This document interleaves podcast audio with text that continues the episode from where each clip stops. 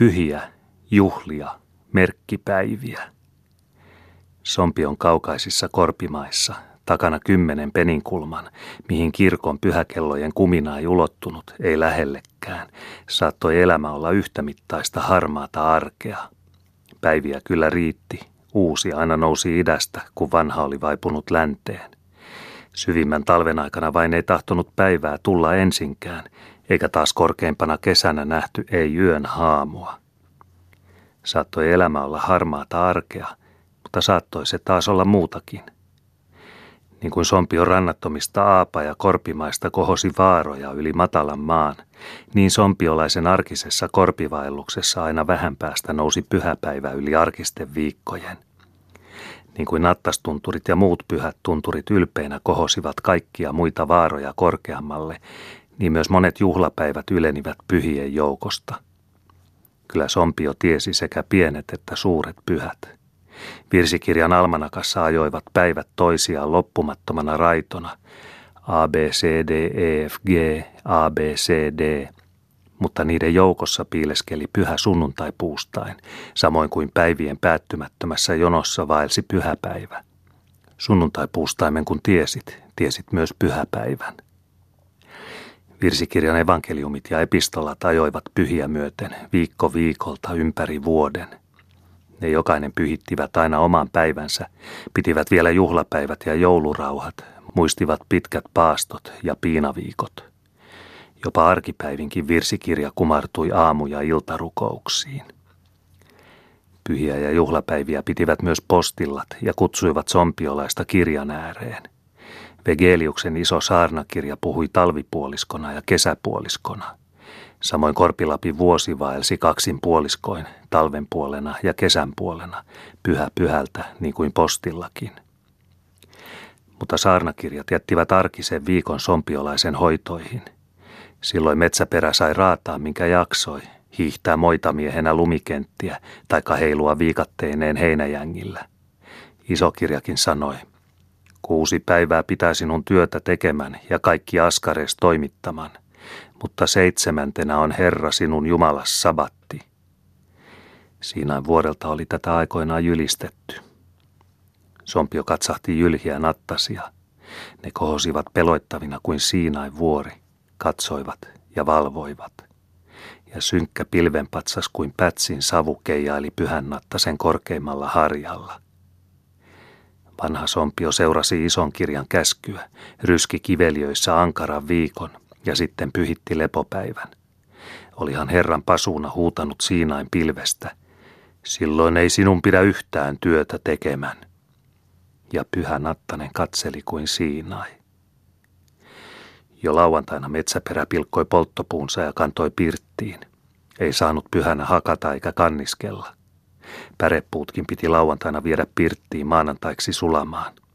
Kaikki täytyi varata valmiiksi jo lauantaina. Petkeleellä survoa oljet silpuiksi hevosille. Pyhä ei ollut olkien survomista varten. Karjaa vain sai ruokkia, käydä navetassa ja tallissa sekä käväistä vennikossa poroja siirtämässä. Ja lukea sai, sitä juuri saikin, lukea mitä vain Jumalan sanaa oli – kaikki oli Jumalan sanaa, mitä oli kirjassa. Kaikki kirjat olivat Jumalan sanaa, puustaimet pyhiä koukeroita ja merkkejä. Varsinkin lasten piti pyhittää lepopäivä Jumalan sanan valossa. Aapista ja katkismusta täytyi ainakin aamupuoli päivää ajaa päähänsä, vaikka mieli harhaili kylän kentällä. Siellä paistoi päivä ja lumi kimmelteli, taikka kaikenlaiset ruohot ja kukat antoivat hyvää hajua. Heikin Ollin savupirtin lakeistorvesta puhaltui musta sauhu. Siellä savukiuas palaa leiskotti. Sinne kumminkin täytyi pikku tyttären päästä katsomaan. Jo pääsikin, mutta äiti varoitteli. Ei saa olla kauan, isä piiskaa. Mutta joskus äiti antoi tyttärensä käteen pienen veittikosan, jotta ruveta täittelheen isän päätä. Silloin ei tehnyt mieli kyläkentälle. Oli kohta mieluisempaa kaaputella puukolla isän pitkätukkaista päätä ja olla kuin pyytöretkellä, aina väliin kynttävasten naksahduttaa pienen kiertolaisen. Sai sitä tehdä sapattina, ei se ollut työntekoa. Iltapuoleen kumminkin aapistelun jälkeen saivat sikiöt jo laukata ulos, ja kohta kuului pihamalta kova kopina. Aapisen luvut eivät tahtoneet tarttua päähän, ei millään, mutta pian kaikui kautta kyläkummun koulumestareita opitut korveluvut. Otten, totten, talho, malho, viipa, vaapan, sulaterä, suikkia, valaterä, vaikkia, kirjava, käki, kukkuu, ynnän, noo, petter, po, riunan, raunan, keppis, po. Ja taas – Kolo kolo kouluhun, takareki tauluhun, kuusen, kinthat, sammakon saaphat, joka ei ole lymyssä, olkoon lymyn takana. Ja sikiöt juoksentelivat ympäri kartanomaata, milloin karttusilla ja piilosilla, milloin porosilla, mätösillä ja hippasilla. Taikka tuli musta mies ja äyskäisi. Pölkäättekö mustaa miestä? En mä pölkää, kaikki vakuuttivat ja kumminkin heti ruukalsivat karkuun. Pirtissäkin rymyttiin pitkin iltaa. Siellä nuoret, jo rippikoulun kautta kulkeneet pojat ja tyttäret joukon parhaina taajoivat. Piti kätkeä kiviä, hokien, kiviä kätken, savia sotken, kiviä kätken, savia sotken, arvaa kellä kulla kivi on. Piti kulkea liinan myynnillä, kysellen, ostakkos liinaa, ittekös maksat vai takausmieskö maksaa – kun minä tulen maksua perimään, ei saa hiiskua eikä haaskua, eikä valkeita hampaita näyttää. Ja sitten piti kuuluttaa panttia. Kenen pantti tulessa ja tervassa liehuu? Jo taas täytyi, että Pirtti kolisi, laukata sokkosilla, kun sokko karjaisi. Kaikki hiiret hiiskeelle. Oli nuorilla mieluisa ilta, oikea pyhä ilta. Saatiin yhdessä taajoa, ja siitä oli taas muistelemista arkiseksi viikoksi. Kaamosajan jälkeen, kun lasketeltiin kevättalven suurta myötälettä ja moitamiehet ajelivat pitkin valkoisia erämaita, pyhät, juhlat ja merkkipäivät ajelivat toisiaan pitkin valkoisia hankia, rientäen kohti kevättä ja kesää. Heikki oli poukahduttanut talven selän poikki, jakanut karjanelon kahtia ja ihmisen elon kolmia. Sitten oli kynttelinä keitetty ja syöty kynsivelli, niin kuin oli vanhoille sanottu, keitä kynttä kynttelinä. Kyntteli ja kynsivelli jo hyvin kelpasivat sompiolle ja talven selälle. Kuuta oli karjan kynnessä ja kynnen alla pienen pyhänpäivän varaksi. Tavalliseksi pyhäksi saatiin jo lauantaina puulautaselle voiliiningit, pyöreät kuin pikkukulkuset, ja pyhäaamuna oli pöydässä maitovelli. Mutta kun tuli laskiainen, jo repesi rasva ja kuu. Ainakin piti saada poronkoparavelli pöydälle sekä vielä pannullista, uunissa paistettua verestä tehtyä punasrieskaa, taikka tavallista rieskaa, joka aivan tiukkui kuuta. Metsäperä tunsi elävänsä.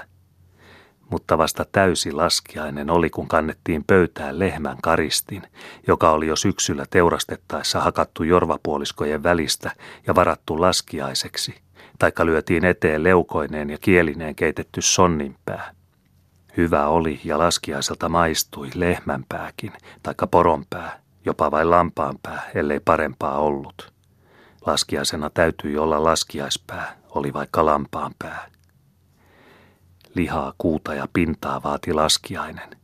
Vatsa täyteen elävää kuuta ja käry ulos savutorvesta oli sompio laskiainen. Satja oli niin pinnaton pirtti, ettei muuta ollut. Piti edes heittää rasvanokaren lieteen, jotta laskiaisen käry nousi kylälle ja kylän ilmaan. Mutta laskiaisen luut piti kuopata tunkioon taikka heittää kentälle. Ja lihaliemen loppu, mitä jäi, oli hyvä juottaa lehmille. Terveellistä oli pinta ja pinnankäry sompiolle. Karjakin siitä menestyi. Karjan hyväksi Kairala vei laskiaisena kirnun aidanseipääseen kumoon. Mutta vielä onnellisempaa oli, kun emäntä karttasi lehmistä karvoja, pyöritteli niistä karvamokuroita kaksin, kolmin ja pani ne laskiaispöydälle rieskojen ja ruokien joukkoon. Mokurat olivat siinä koko päivän, illalla emäntä korjasi ne talteensa. Ja ruokapöytä oli valmiina pitkin päivää, sai syödä milloin vatsa oli vailla. Korvasen sammussa pöytä ei ollut juuri milloinkaan tyhjänä. Siinä piti aina olla syötävää, oli päivä mikä tahansa. Vieraitakin, jos sattui tulemaan, ei muuta kuin käy pöytään. Samoin oli monessa muussakin talossa. Entiset vanhat eivät syöntejä varsin kellon mukaan sovitelleet, eikä kaikilla ollut kelloakaan, ikkunatelkussa vain puolen päivän piirto. He haukkasivat, milloin tuntui olevan syömähalua. Pokurinukko kavahti yölläkin roukojen alta puremaan kapahaukea ja linnun täkkää. Laskiainen oli vain arkipäivä, mutta niin suuri päivä, ettei silloin suurin tehty työtä, ei ainakaan kehrätty. Ei ollut lampaitten onneksi, jos laskiaisena pyöritit rukkia. Siitä lampaatkin kesällä pyörivät ja kehräsivät heiniä jalkoihinsa, etteivät päässeet mihinkään, pyörivät vain ja kehräsivät. Mutta mäkeä sai laskea ja laskettiin.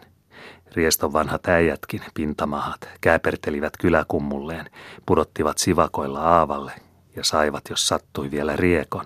Kaatuivat äijä pahaset. Korvasenukko sanoi lasketellessaan, nyt hyvää laskiaista huilataan. Lokkalaiset koko kylän voimalla laskivat vaaransa nulkilta ja vanhat varoittelivat nuoria. Ei saa langeta, ohrapellot menee lakkoon. Laskiainen jäi talven selälle ja paasto oli. Kävi Marianpäivä, kävi myös puolipaasto ja palmusunnuntai. Kevät-talven pyhiä olivat. Mutta sitten saapui pääsiäinen, kevätpuolen suuri juhla, joka porokelloja poukuttaen ajeli pitkin päiväpaisteisia hankia. Moitamiehetkin saapuivat kiveliöistä samaan rytäkkään, niin että Sompiolla oli täysi pääsiäinen. Moni pääsi jo uhkaavan nälän pelosta – Paastoa oli kohta paastoten vietetty. Paasto itse istui aitanorsilla. Oli suuri ylösnousemus, talven kylmistä ja pimeistä valloista ja uhkaavan nälänkin vallasta. Ja Sompio sai taas elää kylläisyydessä. Pöytä oli täynnä pintaa ja metsän lihavuutta. Etelässä Kitisen ja Jeesiön välisellä niemekkeellä kumahtelivat kirkon pääsiäiskellot – Kyllä ne siellä kumahtelivat ja kutsuivat korven kristikansaa, vaikka eivät metsäperille asti kuuluneetkaan. Ja Sompio ajoi kirkolle pitkät peninkulmat, helisi vain ja kalisi, ja monenkirjavat kirkkopeskit välkkyivät. Porot olivat kirkkovaljaissa, tupsutetut pangat päässä, veroitetut vetäysvyöt selässä ja sarvet keikkuivat kevätilmassa. Oli kevätjuhlan kirkossa kolmet, neljät suuret pyhät, pitkäperjantai ja lauantai sekä pääsiäisiä kaksittain, niin että kaukainen korpi sai kuulla Jumalan sanaa monen viikon hyviksi. Käväistiin myös alttarin aterialla, ja se oli kaikkein suurinta kirkon käyntiä. Ainakin kerran vuodessa se piti tapahtua, joko pääsiäisenä, juhannuksena tai jouluna. Näinä pyhinä erämaa parhaiten ennätti pitkälle kirkkotaipaleelle – mutta jos kolme vuotta oli ilman Herran ateriaa, joutui panhaan, eikä silloin enää laskettukaan kirkon perälle. Pahimmatkin myrrykset ja kuoharit pitivät kyllä varansa, etteivät joutuneet pannaan. Jotkut hartaat ja arkatuntoiset muorit ja vaarit kävivät alttarin edessä kolmet kerrat joka vuosi. Kiirehti metsäperien hymäläkin joskus kirkkoon, ainakin ovelta katsomaan. Katsoi kahdet kerrat ja sanoi, Ukko uunilta puhuu, parta suussa paukuttaa, lampaita lato täynnä, keskellä keritty jaara. Kirkossa käytiin ja kirkon perällä. Piti vielä käydä pappilassa. Erämaa kantoi sielunpaimenelleen hänen virkansa palkkaa, tihuntia. Korvella oli korven antimet. Kuka vei poron jorvapuoliskoita, kuka porollapoja, ken peurahirvaan paisteja, ken metsoja – ja emännät kiikuttivat voita naulan joka lehmästä, lisäksi juuston ja villanaulan. Piti vielä muistaa pääsiäis- ja viinarahat. Mutta viljaa ei sompiolta vaadittu. Oli semmoinen sopu papin kanssa, ettei tarvinnut antaa viljaa, kun pappi ei käynyt korpikylissä pitämässä kesäkinkereitä, vaan korpi itse asteli kinkereihin kirkolle. Väkevänä hallitsi kevättalven suuri juhla kirkkoa ja kirkonkylää. Erämaa oli lähestynyt kirkon Jumalaa. Mutta väkevänä hallitsi pääsiäinen myös korpea ja korpikyliä. Salaperäiset henget lähestyivät ja olivat liikkeellä kristikansan asunnoilla. Oli valtamassa naukkoja, semmoisia pääsiäisvierhaita ja pääsiäisämmiä. Ne kulkivat salaa pitkin korpimaita, niitä kuultiin, joskus jotain nähtiinkin. Pimeänä öinä ne liikkuivat ja silloin mentiin niitä kuunteleen. Ne muistelivat tulevia asioita, kuka vain uskalsi mennä öiselle kuunteluretkelle. Kolmen tien haarassa niitä jo liikkui, mutta paremmin kuului kolmesti siirretyn huoneen katolle taikka riihen seinän taakse. Riihi olikin kova paikka, siellä kun oli pidetty ruumiita. Se oli niin luja, että sieltä kohta vatkattiin ulommaksi, jos meni seinään koskettamaan. Yksinään oli paras mennä sekä sitten aivan hiljaa seisoa ja kuunnella, eikä saanut nauraa, kuuli mitä tahansa. Sati nauroit, naukat repäisivät suusi halki. Kaikenlaisia asioita suuri pääsiäisyö muisteli. Mutenian emäntä seisoa kytrötti riihen takana, oli peloissaan ja kuunteli. Ja emäntä kuuli, kun riihessä rapsittiin lyhteitä seinään. Hyvää vuotta se ennusti. Kuuli emäntä vielä lapsen itkua. Joku oli heittänyt telmyksensä metsään kuolemaan, ja sen piti pääsiä syönä parkua siellä kurjuuttansa. Mutenian tyttäretkin hiipivät ja odottelivat riihen takana, mitä tuleman piti. Kolme tytärtä oli. Jo tuli naukka ja ojenteli tytölle multalapiota. Tuli toinen ja tarjosi toiselle sormusta. Kolmaskin tuli ja yritti kolmatta pistää tikulla silmään. Ja niin tapahtui kuin oli näytetty. Tytär, jolle oli tarjottu multalapiota, pian kuoli. Toinen joutui naimisiin ja kolmas sokaisi silmänsä risussa – mutta kun saunavaaran isäntä yksinään istua kykötti navetan harjalla ja odotteli pääsiäisämmiä, jo tulla jaatii nautasonni ja yrisee. Isäntä ei pelkää, istuu vain ja katsoo ja kysyy, mitä synnä yrisee? Sitä ynnä yrisi, että isäntäkin sai kuulla. Vaari huomenna kuolee ja minä tapethan raviaisiin. Vaari kuoli huomenna ja talon sonni tapettiin kupsehtivat pääsiäisvieraat navettakodassakin. Niitä odotellen emäntä illalla silitteli tuhan muuripadan alla ja heti aamulla meni katsomaan, minkälaisia jalanjälkiä oli tuhkaa jätetty. Saattoi näkyä poronkoparan polkaisu, taikka lehmän sorkan sija, taikka jonkun muun elukan jalanmerkki.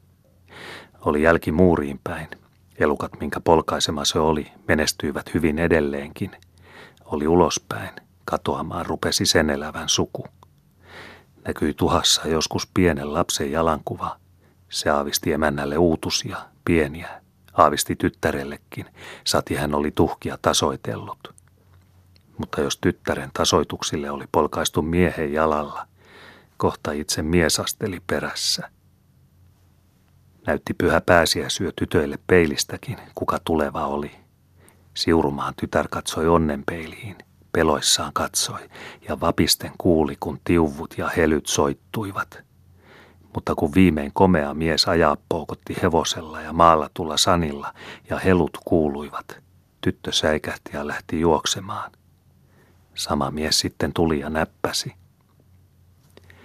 Jo sikiötkin innostuivat, menivät illalla puuranteelle ja rakentelivat lastuista pikkukasoja, maka linnunpesiä – Aamulla taas oli heillä kiire herätä ja juosta rantteelle potkimaan lastukasat hajalle. Kuka tämän ennätti tehdä? Hän kesällä löysi enimmin maalintujen pesiä ja sai herkutella niiden erinomaisilla munilla. Oli talon emännällä toki muutakin tehtävää pääsiäisyönä kuin silitellä tuhkia taikka seisoa riihen takana naukkoja kuuntelemassa – hänen piti petkelettä perässään vetään kiertää koko kartano niin lujaan suojelukseen, etteivät käärmeet kesällä päässeet pihamaalle. Valoisana kevään juhlana emänän täytyy vielä muistaa karjaansa, joka pimeässä navetassa seisoa kytrötti ja ammui, kun näki kirkkaan kevätpäivän. Pääsiäisaamuna varhain, kun kaikki vielä nukkuivat pirtissä ja lehmätkin nukkuivat parsissaan, emäntä hiipi navettaan heinillä tukittu lehmän kello kainalossa – Virttä veisaten hän herätti navettakuntansa ja antoi kaikille kellossa käytettyjä suoloja, antoi vielä ison heinätukon. Sitten vasta kun lehmät täyttä päätä väänsivät rehuaan, emäntä laski lehmän kaulaan sitomansa kellon kalahtelemaan. Jo kohta pääsiäisaurinko rupesi kohoamaan jängän takarannalta, kun emäntä tulla kuuputti navetasta – Suuri Jumalanpäivä näytti oikein ilosta vavahtelevan, kohta kuin hyppivän kultaisella taivaanrannalla, ja kuusien latvat kimmelsivät kirkkaana kultana. Ja navetasta kuului karjan kellon tuttu kesäinen kalahtelu. Emäntä pysähtyi portaille, kuunteli karjan kelloa ja katseli ilosta vavahtelevaa aurinkoa. Kohta itsekin vavahteli hyvästä mielestä. Meni pääsiäinen väkevinen vieraineen ja kevät ajeli kohti korpimaita. Jyrynyöt tulivat ja menivät. Kolme niitä oli, Yrjö, Albertiina ja Markus, jyrynöitä kaikki, kevään merkkiöitä. Jos ne kylmäsi, kylmäsi joka yö niin kauan kuin oli riekonkaan kokoinen lumiläikkä maassa. Sai tajaa poukottaa vaikka merestä mereen. Tuli vappu, ensimmäinen kevätpäivä. Tulivat peuramiehet tunturista, villipeuraa loijakat kukkuroillaan. Ja taas sompio eli suuria aikoja, väkevän kevään yltäkylläistä riemua, kesän tulonkin riemua. Oli kyllä vielä uhkana vanha nälkäerkki, josta jo talvella hyvinä aikoina oli kuultu. Etköhän söisi erkin päivänä, nälkäerkkinä. Metsä jo hyvin elätti kansansa, vaikka nälkäerkki monesti pani polvet horjumaan. Varsinkin karja sai tuntea nälkäerkin läsnäolon. Jos jyrynöinä pakkanen oli hiihtonut hangilla, kyllä nälkäerkki kähmi navetoissa. Oli pitkä kevät, rehut loppuivat. Kulki kevään ja kesän rajamailla pari juhlaa, helatuorestai ja helluntai, sompion korpiinkin osuivat. Helatuorestai oli niin kallis pyhä, ettei silloin maanruohokaan kasvanut, ja suuri oli myös helluntai. Mutta silloin sompiolaiset jo olivat täysinä pyytömiehinä kiveliöissä ja askaroivat kalavesillä, eivätkä joutaneet juuri juhlapäiviäkään pyhittämään. He vain ammuskelivat kesälintuja, laskivat lanoja jokisuliin ja soutivat Sompiojärveä ja sanoivat, minkä olivat hyviltä äijiltään kuulleet. Pyhä ei kiellä pyytämästä eikä sapatti saamasta. Ja Pokurin Antti, ison kirjan viisas, antoi vielä lujuketta. Opetuslapsekin riivithin sapattina ihmisten peltoja. Juhannus oli suuri kesäjuhla, jolloin päivä ajoi kiveliöitä kierroksensa viikkomäärin, ajeli ja pani lujuketta kesälle. Metsäperä pesi pirttinsä, löi vettä lattialle, lakaisi ja huuhtoi, että vesi meni hölisten suurista raoista lattian alle. Savupirtistä riimottiin riimaa vähemmäksi, hakoluudalla osuttiin kattoa. Tuotiin asuntoon vielä metsän hyvää hajua – koivujen pihkalehtiä ja kuusien hakotuppuja lattialle, seinien viereen ja pöydän alle. Pirtti tuoksui metsälle ja kesälle. Tuntui, että juhla oli, kun oli pesty pirtti ja pirtissä hyvän haju. Mutta vielä enemmän tuntui juhlapäivältä, kun pöytä oli täynnä syötävää.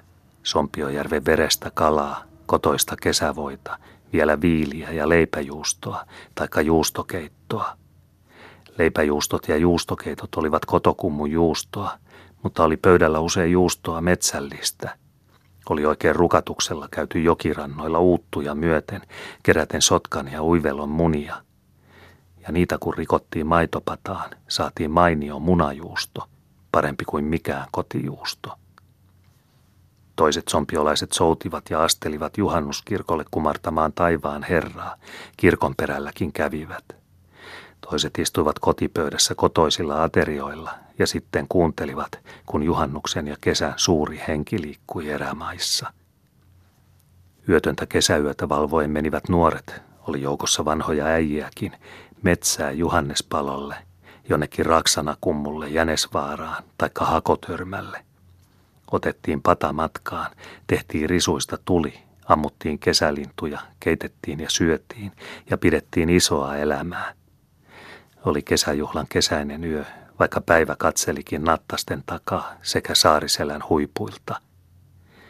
Vanhan vanhojen kesäjuhlan viettoja ei Johannespalo kumminkaan liene ollut. Juhannuspäivä valvoi kesäisen yön ja koko kyläkumpu valvoi. Valvoi myös vanha korvasen äiji, yksinään istua kykötti aamuun saakka, jottei sitten kesällä liikoja nukuttaisi. Mutta kun yön valvonut äijä istahti aterialle, jo nukahti ja kuukahti. Heräsi toki, kun pää paukahti kiukaan kylkeen. Kiermunkivaaran vanhan vanha ämmikin valvoi ja huuteli pirtin ikkunasta tyhjälle. Tuuva orhisia varsoja, lehmäsiä vasikoja ja uuhisia karitsoja. Tyhjälle ämmi huuteli. Täysi kesä toimi tähän toivoi. Sompion kesä oli suuressa nousun hengessä. Kesän ensimmäiset kukat heloittivat, Pihkalehti uhkui väkevää tuoksua ja koko luomakunta eli valtavassa luomisen riemussa. Koko erämaa oli täynnä ilolaulua ja elämänvirttä. Juhannus oli yöttömän kesäpäivän juhla, mutta varsinkin nuorten juhla. Hiljainen juhannusyö kutsui ja kempit tyttäret hiipivät tietelemään elämänsä vaellusta. Salaisin puolin he astelivat viljapellon vierille sitelemään juhannessolmia olien korsiin. Sitoivat punaisen, mustan, viheriäisen ja valkoisen langan palasen. Joka langalla oli oma tehtävänsä. Punainen sanoi iloa, musta murhetta, viheriäinen naimista ja valkoinen kuolemaa. Mikä korsi kolmena päivänä oli kasvanut pisimmäksi, sitä tapahtui. Jumalan vilja puhui todet. Astelivat tyttäret jängän laitaan, jokirantaan, nykäisivät luhtaheinää kuusin, kahdeksin korsin ja sitoivat umpimähkään niitä päistään parittain yhteen ja sanoivat, tulkoon syytä myöten, mutta ei maailman mieltä myöten. Jos sitoma avattaessa korret sattuivat samaan suureen raipaan, niin ne onnensuitteet olivat ja onnea ajoivat. Muutamat tyttäret taas alkoisen alastomina, ei yhtä jumalallankaa peittona, juoksuttivat seulalla vettä kaivolta saunan kiukaalle, taikka jonkin läheisen huoneen kolmanteen seinähirteen.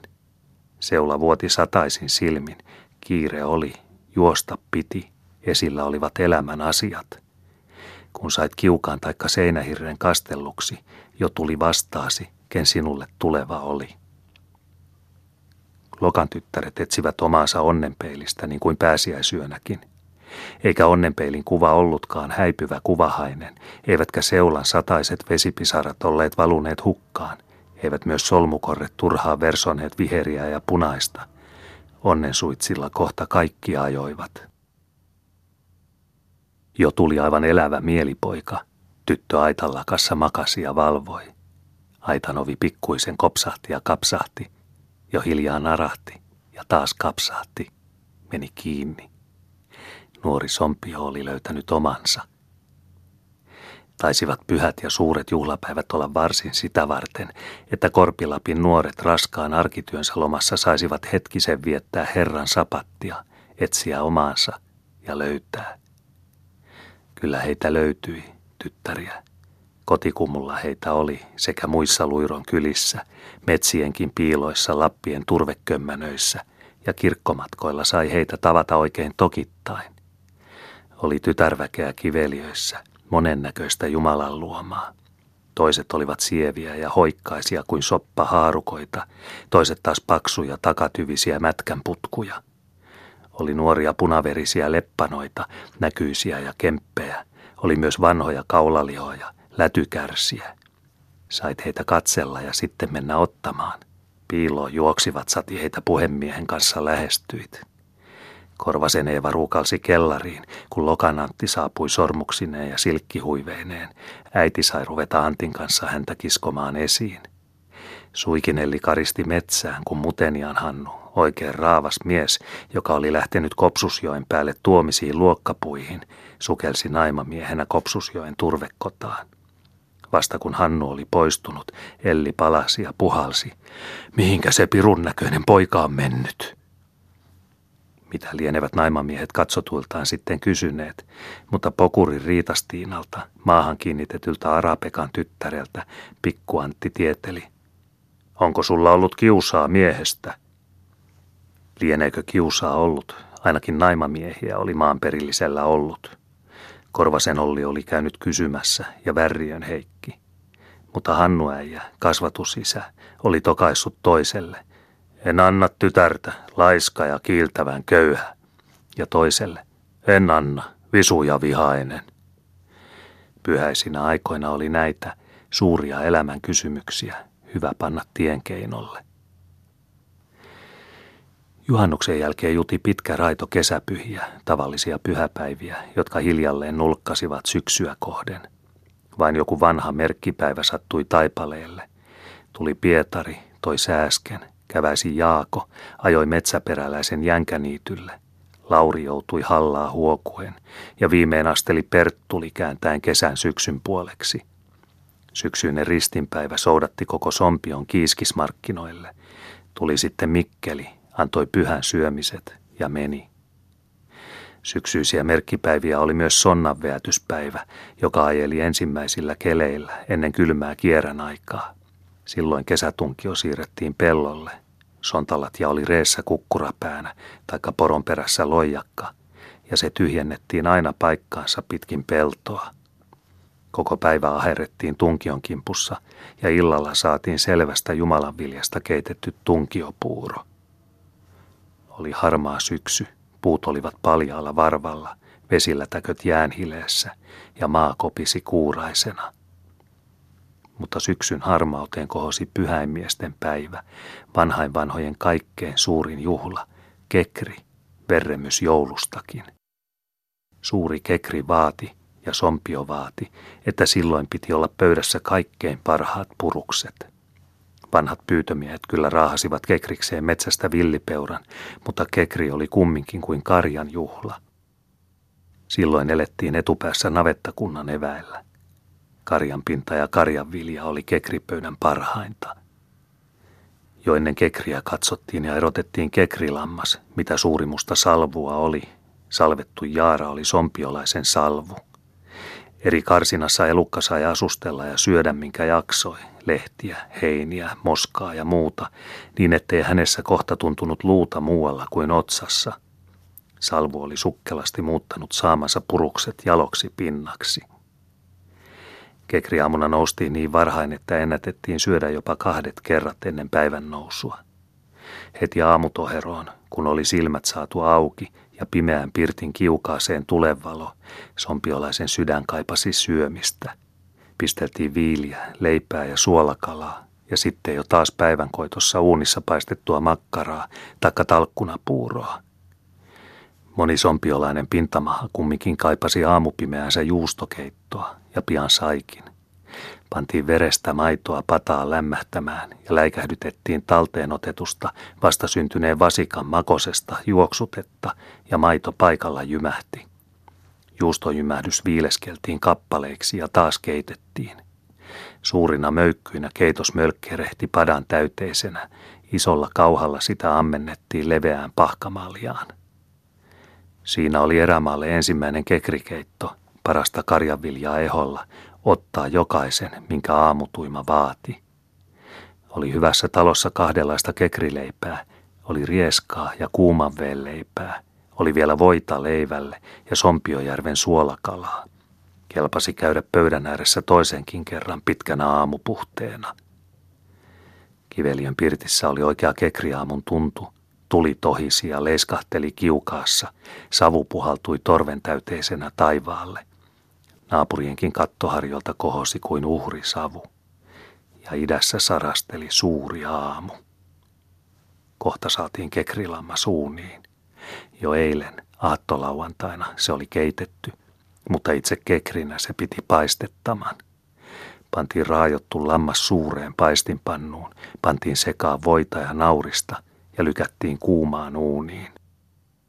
Siinä sompiolaisen lihava kekripaisti kohta kärisi ja uiskenteli aivan rasvan upissa. Käry täytti pirtin. Se oli kekrin ihanaa tuoksua. Se nousi taivaalle kuin otollinen lepytyshaju.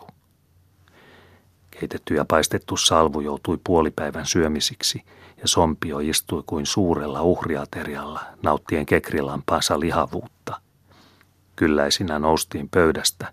Renkipojat söivät joskus itsensä kipeiksi. Kelujärven renki sai niin kyllänsä kuuta ja lihaa, ettei vuosikausiin halunnut niitä nähdäkään. Vanhat vaarit vielä ryppäsivät viinaa. Sitä oli omissa vaskihattuisissa vaskipannuissa keitetty, ja se oli vaarien parhainta kekriä. Ja suuri kekri oli vaareista kuin kirkkojuhla, parempikin. Karjakello oli navetassa kalahdellut pitkin syksyä muistellen mennyttä suvea. Kesä viipyi vielä navetassa, vaikka ulkona jo usein temmelsi talvinen lumipyräkkä. Mutta kekriaamuna emäntä otti kellon lehmän kaulasta, pani siihen heiniä ja suoloja, kaivoi vielä samaa joukkoa vaikkoa joka lehmän korvasta ja vei kellon aittansa piiloihin. Ei kukaan sivullinen saanut kelloa nähdä, olisi pian korttanut. Kesä oli lähtenyt navetasta. Karjakansan vuosi oli päättynyt. Kekri oli kesän päätös ja navettakunnan vuoden päätös. Oli se vielä palkollisten vuoden päätös.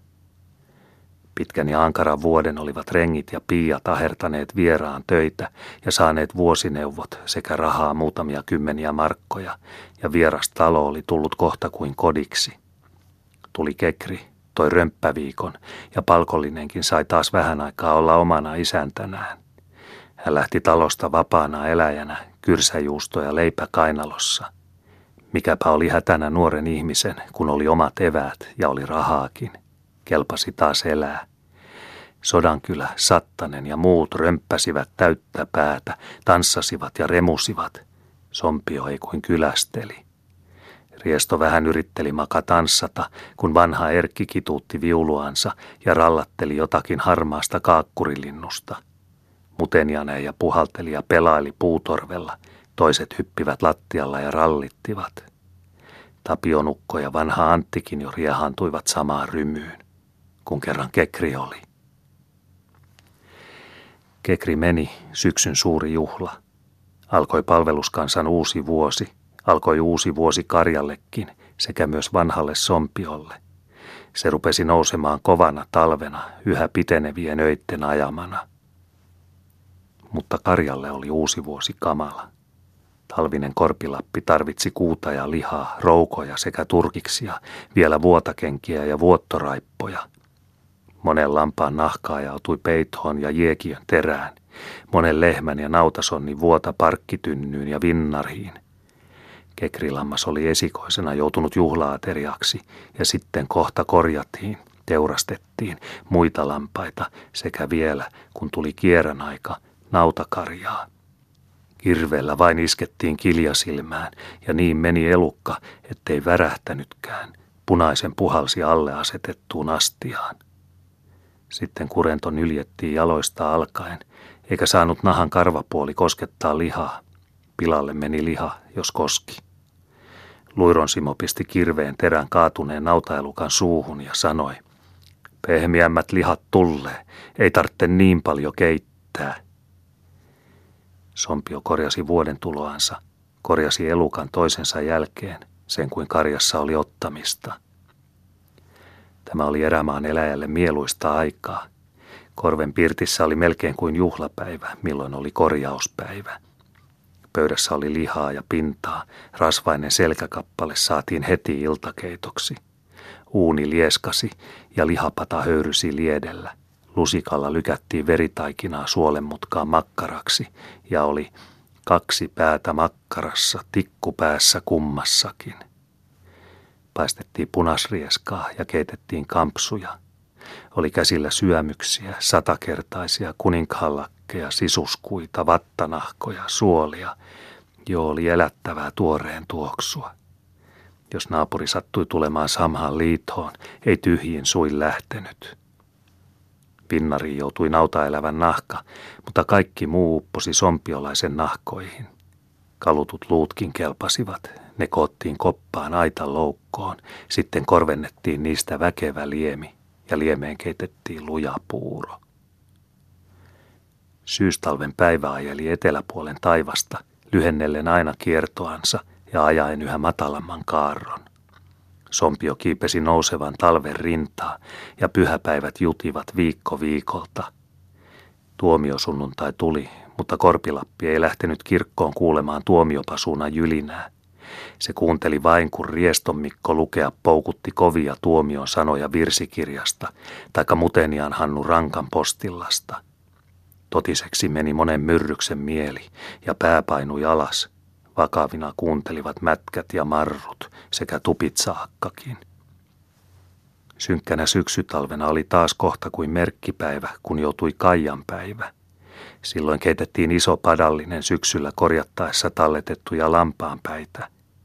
Oli vanhoille sanottu, Kaijan päivänä pääkeitto, kynttilänä kynsikeitto. Kaijan päivä oli lammasten juhlapäivä, ainakin niihin aikoihin kerittiin syysvilla, kierävilla – ja keritsiä emäntä muisti lampaan toivomuksen. Älä keri tyynyjäni, älä kultaruunuani, ei alipuolta polvia, niin kerittäjä villoissa pian ja verassa vaatetaan. Ja karitsan liemenet piti keritä aivan mykkänä, sitten karitsasta kasusi siivo lammas. Piti vielä heittää ristiluille tuulivilla, jotta emä sitä haistellen tuntisi omansa. Mutta jos lammasparvi alkoi paneutua kovin jaaraiseksi, emäntä kantoi kerittävän puhaltamat papenot helmassaan lammaskarsinaan. Jo muuttui suku, uuhia tuli. Pääsi Sompio tuomiopäivästä, söi lampaanpäitä Kaijan päivänä ja rupesi joulu lähestymään. Talven pimeämmästä perästä se jo kauas häämöitti suurena salaperäisenä vaeltajana. Se saapui kaamosaikana, pisimmän yön tietämissä, silloin kuin päivä oli piilossa. Mutta suuri juhla se oli, pyhittää piti ja varata piti. Hyvät syötävät se antoi, vielä kirkossa käytti kohta koko korpilapin. Jo syksyllä, kun eläviä korjattiin, otettiin talit talteen. Kesäpäivät ja aapaheinät olivat niitä kasvattaneet, jouluvaloiksi ne joutuivat. Pojat saivat niitä survua ja vasaroida talikaarassa – Emäntä niitä keitti ja valutteli vanhan säkin lävitse. Jo viimein veteli kirnusta pitkiä kellertäviä kynttilöitä. Pojat saivat talien lopuista kastaa tuhrailla pieniä tallikynttilöitä. Vanha Tuomas ajeli joulun edellä metsäperillekin ja toi villipeurojen maille joulurauhat. Loppiaiseen asti niiden piti kestää.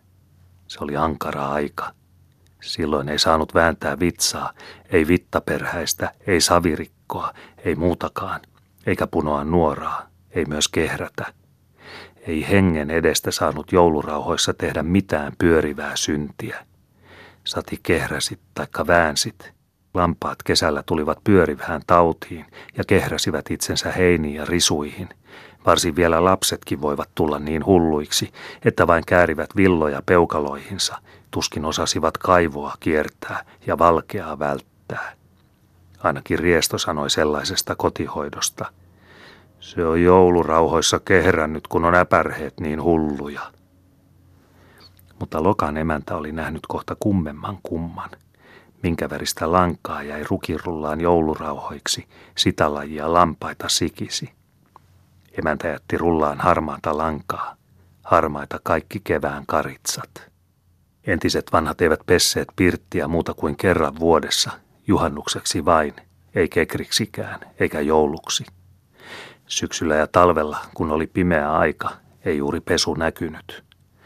Mutta sitten jo ruvettiin pesemään, tuotiin vielä olkia taikka heiniä lattialle. Ja vanha vanhat olivat laittaneet joulupirtin kattoon oljista sidotun himmelin, Olivatpa jotkut ripustaneet orteen päreristin, johon olivat sonnustaneet kynttilöitä.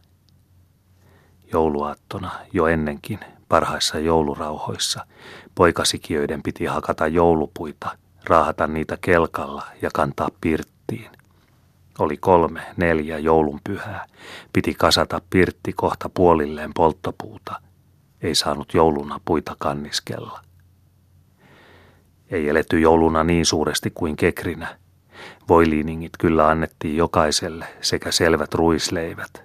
Poronkontti ja lihavamus poronselkä oli parhainta syötävää joulupöydällä. Oli vanhoilla myös villipeuraa.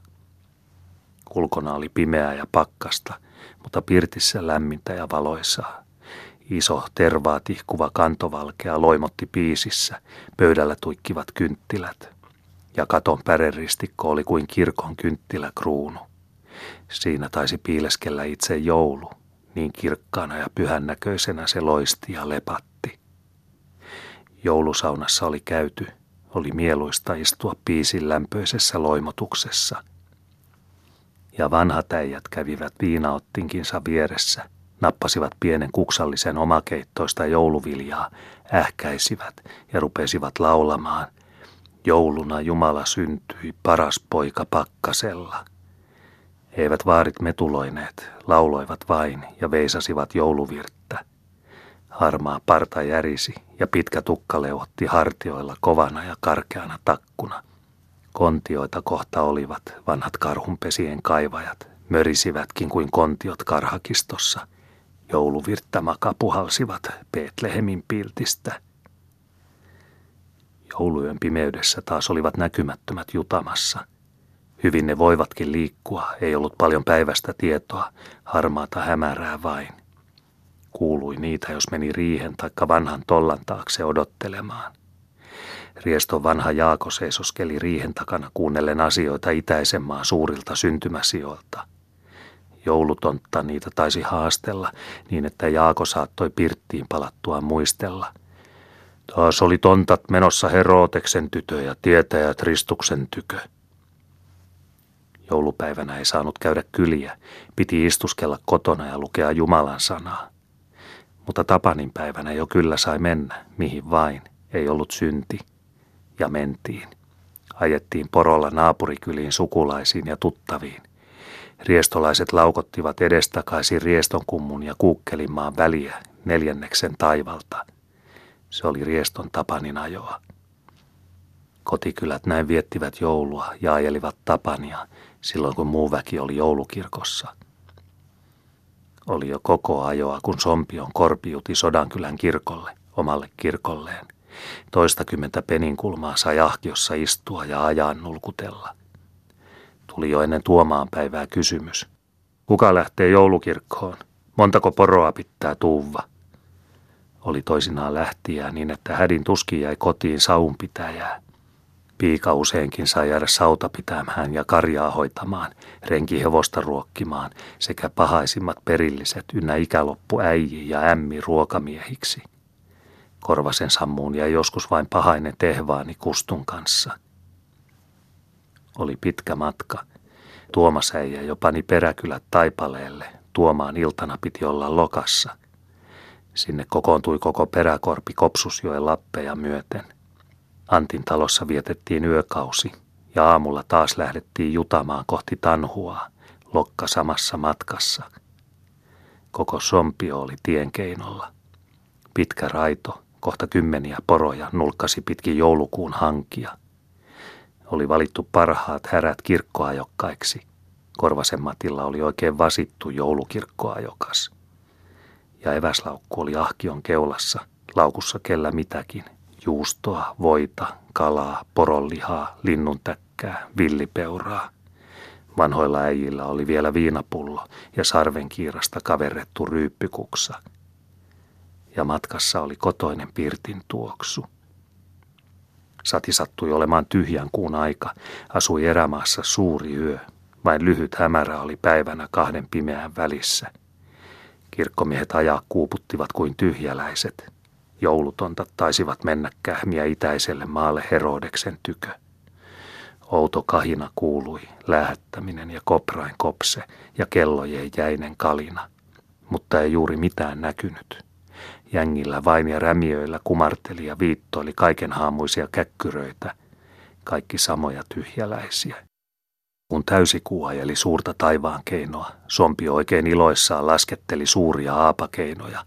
Kuvahaisetkin keikkuen ja kilvaten pysyttelivät rinnalla. Oli kylliksi valoa kaamosajalle ja päivättömän korven eläjälle.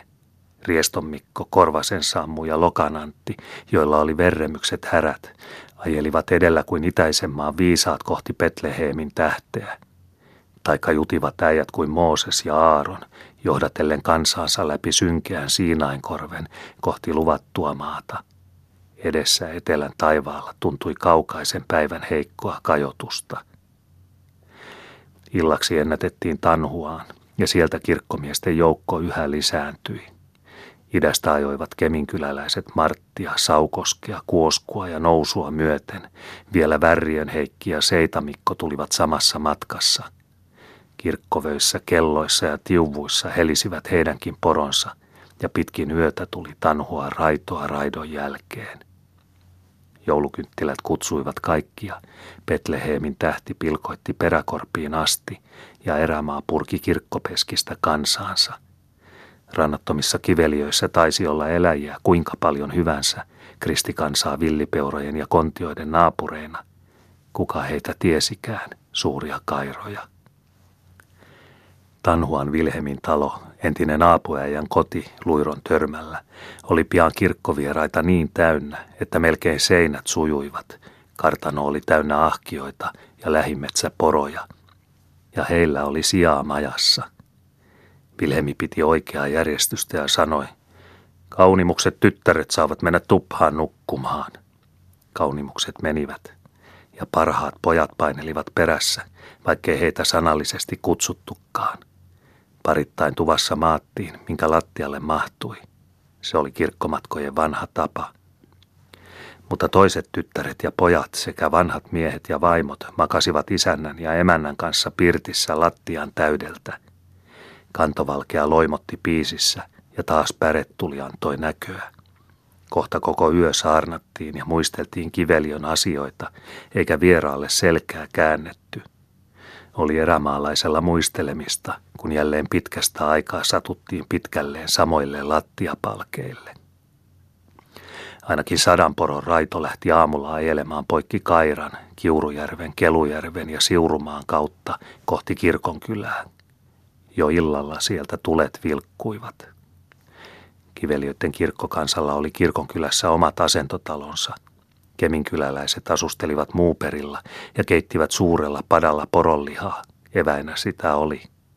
Mutenialaisten lihapata kiehui Hannulassa, mutta riestolaiset, lokkalaiset ja korvaset pitivät majaansa Laurissa. Siellä heitä olikin aika joukko. Aapuisäntä seisoskeli portailla, katseli vilisevää kartanoa ja sanoi, Sompiolaisia on kartano täynnä kuin hiiriä. Ja joka joulupäivä oli heitä sekä muuta erämaata temppeli täynnä, peski peskiä kihnutti. Oli kirkossa kopinaa ja kahinaa, harmaata huurua ja kynttiläin lepatusta – mutta yli kaiken kaikui sanoma Petlehemin suuresta ihmeestä, enkeleistä ja taivaan kirkkaudesta sekä köyhistä paimenista, jotka öisellä kentällä vartioitsivat laumaansa ja saivat nähdä taivaallisen sotakansan sekä kuulla ihmeellistä laulua. Sompiolaisetkin olivat usein raitioineet porojansa jouluyönä, kun pohjoisen äärillä loimotti taivaan kirkkaus ja valaisi suurta erämaata, ja kirkkaudesta välkähteli kuin enkeleitten siipiä ja valkoisia verhoja, taisi kohta jotakin kuulua. Iltapuoli metsäperäläiset aelivat ympäri kirkonkylää, kävivät väärtiensä luona ja kävivät polvareilta ostamassa tupakkaa ja minkä mitäkin – vain parilla kirkonkylän isännällä oli jonkinlaista kaupan tuherrusta. Sitten jälleen oli pitkä matka kohti pimeää kotikorpea. Kolme päivää taas saatiin ajella nulkkaa tolvaa ennen kuin oltiin Sompion kummuilla. Siellä savunpitäjät kohta ikävissään odottelivat. Mutta joulurauhoja yhä kesti. Joulurauhoissa ei suurin tehty töitä, eivätkä miehetkään lähteneet pyytöretkille – Pyytöneuvoja vain korjailivat pirtissä. Iltaisin istuskeltiin ja aherreltiin piisitulen ääressä. Siinä oli tulen paisteessa hyvä oleskella. Siihen vieraski ja kylänmies istahti, kun tuli taloon. Siinä oli hyvä haastella pyytöasioista ja kylän asioista. Siinä parhaiten muisteluksiakin saarnattiin. Mutta sikiöt eivät saaneet kärvästää piisin edessä silloin, kun vieras oli pirtissä – Nurkkapuoliin saivat siirtyä. Äiti heilutteli pienintänsä karsinapuolen orren kopassa ja lauloi. Soutaa tässä lasta kaksi, tule Jeesus kolmanneksi, neittyt Maria neljänneksi, isä viisas viienneksi, äiti kulta kuuvenneksi, setävaari seitsemänneksi, ystäväni yhdeksänneksi, kylänmiehet kymmeneksi. Tuli kohta uusi vuosi ja Korvasen Pekan ajaluvussa vaihtui sunnuntai puustain. Silloin uutta vuotta vasten yöllä Korpilappi valoi tinoja. Naapureitakin saattoi kokoontua samaan pirttiin piisitulen ympärille ja sula kauhallinen aina vähän päästä porahti kylmään vesiastiaan. Rieston tietäjä Jaako oli parhaana poovarina saarnaamassa Tinan salaisuuksia. Jaako otti valoksen käteensä, käänteli sitä ja katseli joka puolelta – se oli väliin kuin karhu, väliin taas kuin ihminen tai jokin muu elävä, joskus kuin kruunu tai jokin muu kappale. Ja niin kävi kuin Jaako sanoi. Karhu nousi vesiastiasta, sait karhun, peura nousi, peuran sait. Meni kaikki ryyniläjäksi, kuolema tuli. Talvenheikille nousi kuin ihminen lapsi sylissä. Kontion näköinen oli. Poovari sanoi. Lähet mettään Erkin kanssa, karhun saatte ja vielä penikan. Ja niin myös tapahtui. Miehet menivät metsään, löysivät karhunpesän ja saivat emäkontion penikkoineen. Tuli vielä viimeiseksi loppiainen. Itäisen maan viisaat olivat päässeet Betlehemiin ja joulutontat joutuneet Herodeksen tykö. Ja siinä oli joulun loppu, joulurauhojenkin loppu. Piti kaiken lopuksi saada vielä rasvaiset suupalat. Joulu päättyi lihavaan poron selkään, taikka villipeuran pintaan.